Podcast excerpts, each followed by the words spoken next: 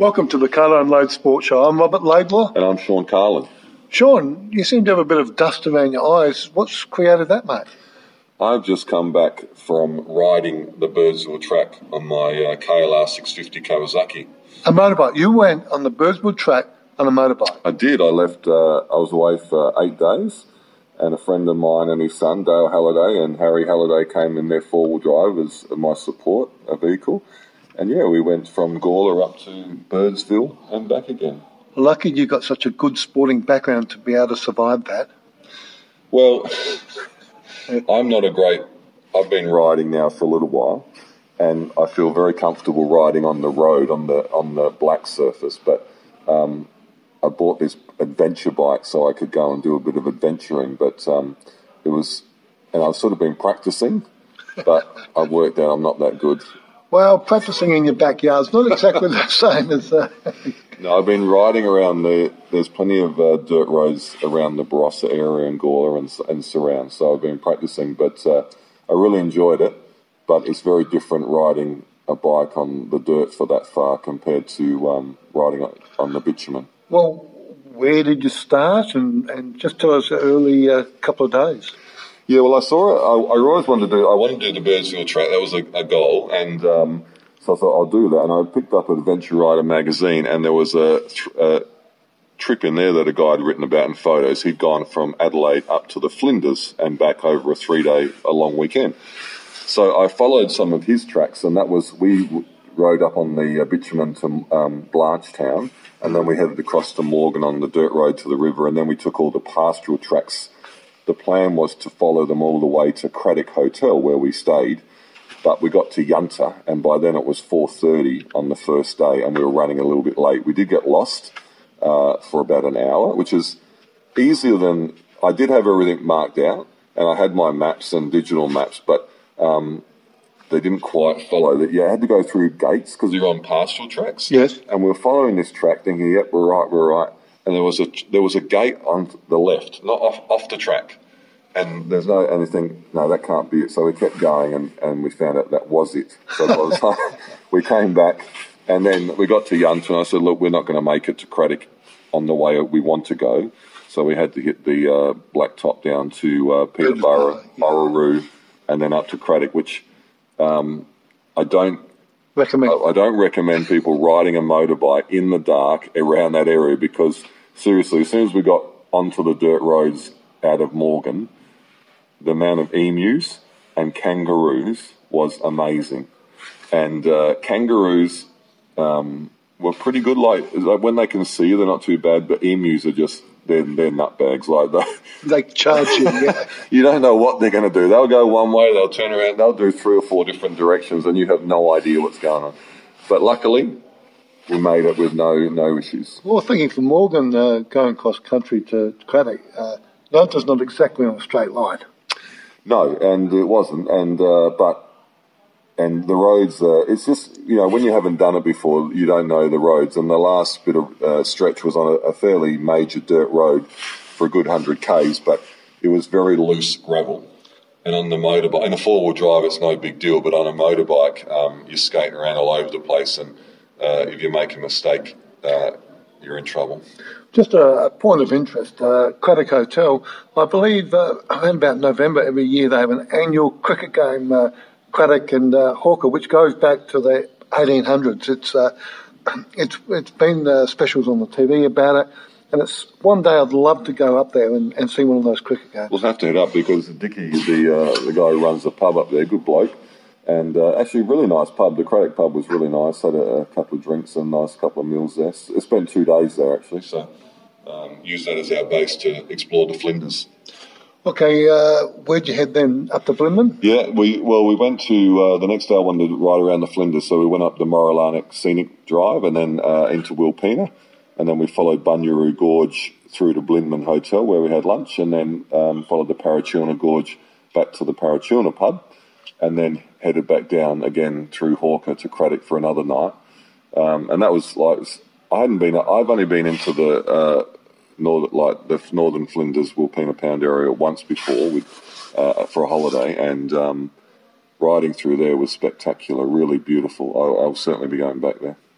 Now, obviously, then you're heading off uh, towards the Birdwood Track. Did you go to, there's a town up there, Farina. Have you heard of that one? I did. In fact, my mate went there last year. He went up to Birdsville for the Big Red Bash last year, and he said, you've got to stop at Farina. They've got a bakery. Now, there, it's an old uh, historic town that's they're rebuilding.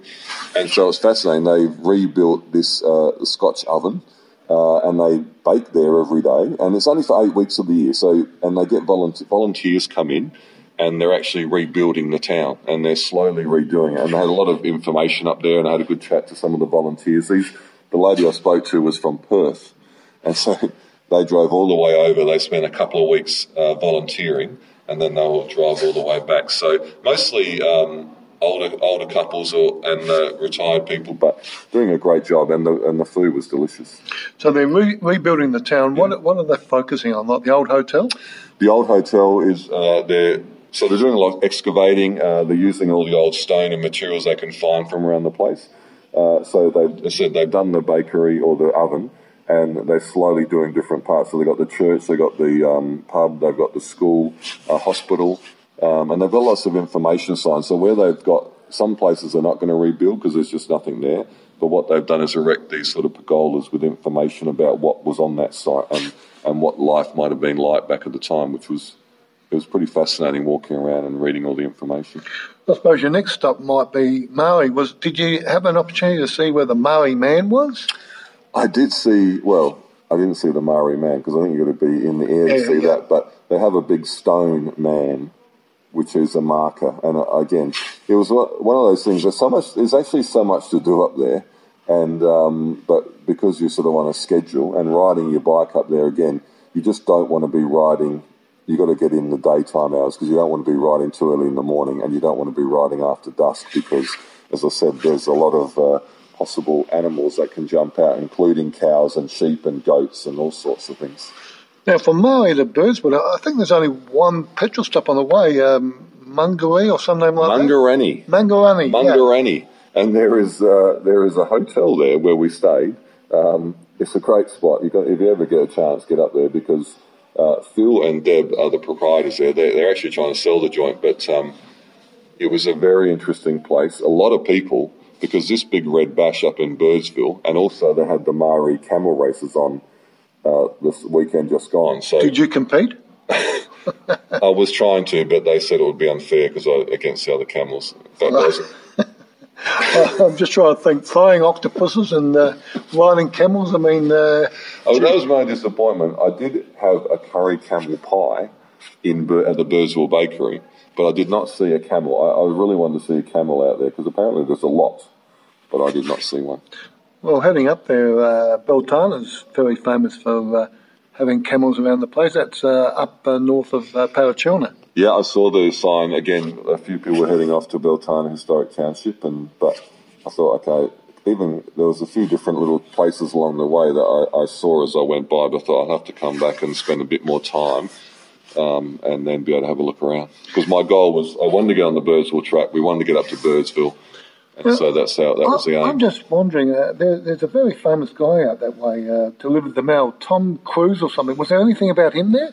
There was a lot of stuff about him. In fact, at Mungerannie, they had some of his old trucks, yeah, uh, which is which is really interesting. But in the in the bar, which there's not much else to do there, so I did spend a little bit of time sitting at the bar, just drinking soft drinks, of course. Of course. Uh, but they had on playing was this documentary about Tom Kruse, and that was I, I mean I knew a bit about him, and also at Maree they had some information. They had uh, I think a couple of his trucks there because he did live at Maree. That was his base, but um, and also the movie Back of Beyond. Yeah. So I had not, I have never, I didn't know there was this movie that they made, but it was all, it was, the documentary was also about making the movie, but his whole life. So I thought, I've got to watch that now. When I, I'm that home now, so like I've got to watch it. seventy years ago that was made, was before we were uh, born. Uh, nineteen, mid-fifties, I reckon, yeah. fifty-four to fifty-six, yeah, somewhere, somewhere in there. Yeah. yeah. And like, though, seriously, though, when you start watching stuff like that, like you're out on the motorbike thinking, hey, I'm pretty adventurous. But we had like, when you look at people, the previous generations, they're so much tougher than us. You know, there was nothing up there. And they just, and the things that they were driving around in were pretty crazy. But um, they just make it happen. And there was some pictures, you know, they see this truck with all these forty-four gallon drums strapped to the side. And I mean, there was just so much stuff in there. It was amazing. Well, what about uh, Birdsville? What, what was it like being... Is that your first time you were there? Yeah, I, I had never been...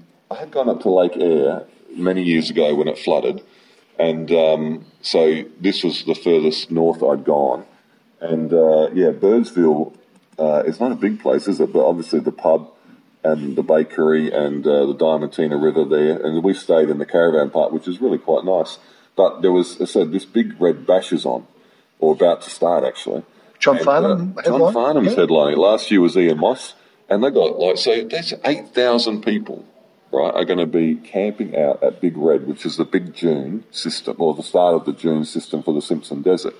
And um, we rode out there to have a look, and uh, but already they were just, the outskirts were full of people camping in their caravans and all sorts of stuff. There was amazing vehicles. There was a Suzuki Mighty Boy, and right next to it was this massive four-wheel drive truck that would have cost hundreds of thousands of dollars, and then next to that was this great four-wheel drive red coaster minivan.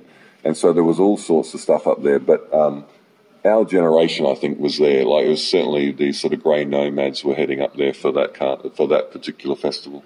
Well, what about on the way back? Um, did you go to Rawnsley Park, which is in the yeah? Wilpena on the way Park? back again, yeah. We stopped at Mungerannie because we thought I just wanted to break the track into two days and not trying to again on the bike. On the four-wheel drive, you could go pretty. The track's pretty good actually, but on a bike, like you've got loose stones, you've got rocks, you've got the bull dust, you've got you know a bit of everything. So you really have to focus. Um, and as I said, I'm not that good on the bike. So did you get a war wound? I, I actually got hit by a rock right in the collarbone from a four-wheel drive coming the other way. But you know, that's right. I, I thought for a minute I might die, but then after about ah, ten seconds, tough. I knew you're I was tough. okay. I thought, yeah, I'm all right. But when you see this rock flying toward you, think, oh no, anyway, it's too late. Um, but uh, yeah, so we went from Mungerannie uh, back to Maree, and then we headed uh, straight down the, and we went through actually Brackena Gorge, yep, and back through Bunyaroo Gorge. Um, And again, it was getting a bit late by then because it was a fairly long day. So the the ride into Rawnsley Park was in the dark, and it was about, I reckon, about one degree. So I was actually freezing. And again, kangaroos and emus. More like it was like you come when you turned onto the road to go to Rawnsley Park. It was like just kangaroos everywhere. So again, uh, take your time, don't rush. Yeah, Rawnsley Park. They got a. a surprisingly good restaurant. I think it's called the Woolshed yeah. restaurant. What was that like? It was pretty fancy. I was like after what we'd been used to, and then we went in there. We thought, oh, this is pretty fancy, candlelit and beautiful fires, and the food was delicious. We had this uh, lamb platter, which was just great, and so um, highly recommend it if you get there. But it was certainly uh, fancier than I thought it would be. I mean, obviously you headed home what through Craddock and and uh, Borough. Yeah, we decided to come back through uh, Ororoo, Peterborough, back to Borough, and then into Gawler. So that was yesterday. We got in late uh, yesterday. So how long all up?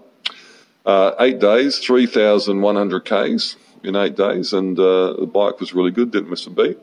Um, I didn't come off, which was even better. and, you, um, and you didn't get taken by a wedge-tail eagle? Oh, I love wedge-tail eagles, though. And there was um, there were a few flying around on the Birdsville Track, and there was one I saw sitting in a tree. I stopped and I rode up very quietly to it so I could get um, some GoPro footage, and off it flew, and their wingspans. Just, I just love eagles, and the wedge, this was massive. It was just great to see it just take off. One more question. Would you do it again? Uh, look, I, I loved at the Outback. I don't know if I'd do it on a motorbike again because um, I think my ability uh, takes away from my enjoyment. And so I'd love to go back up there, and this time I'll take my wife and we'll probably go on a four-wheel drive and, and enjoy it. Thanks for sharing. This is the end of another Carlo and Laids Sports Show. I'm Robert Laidlaw. And I'm Sean Carlin.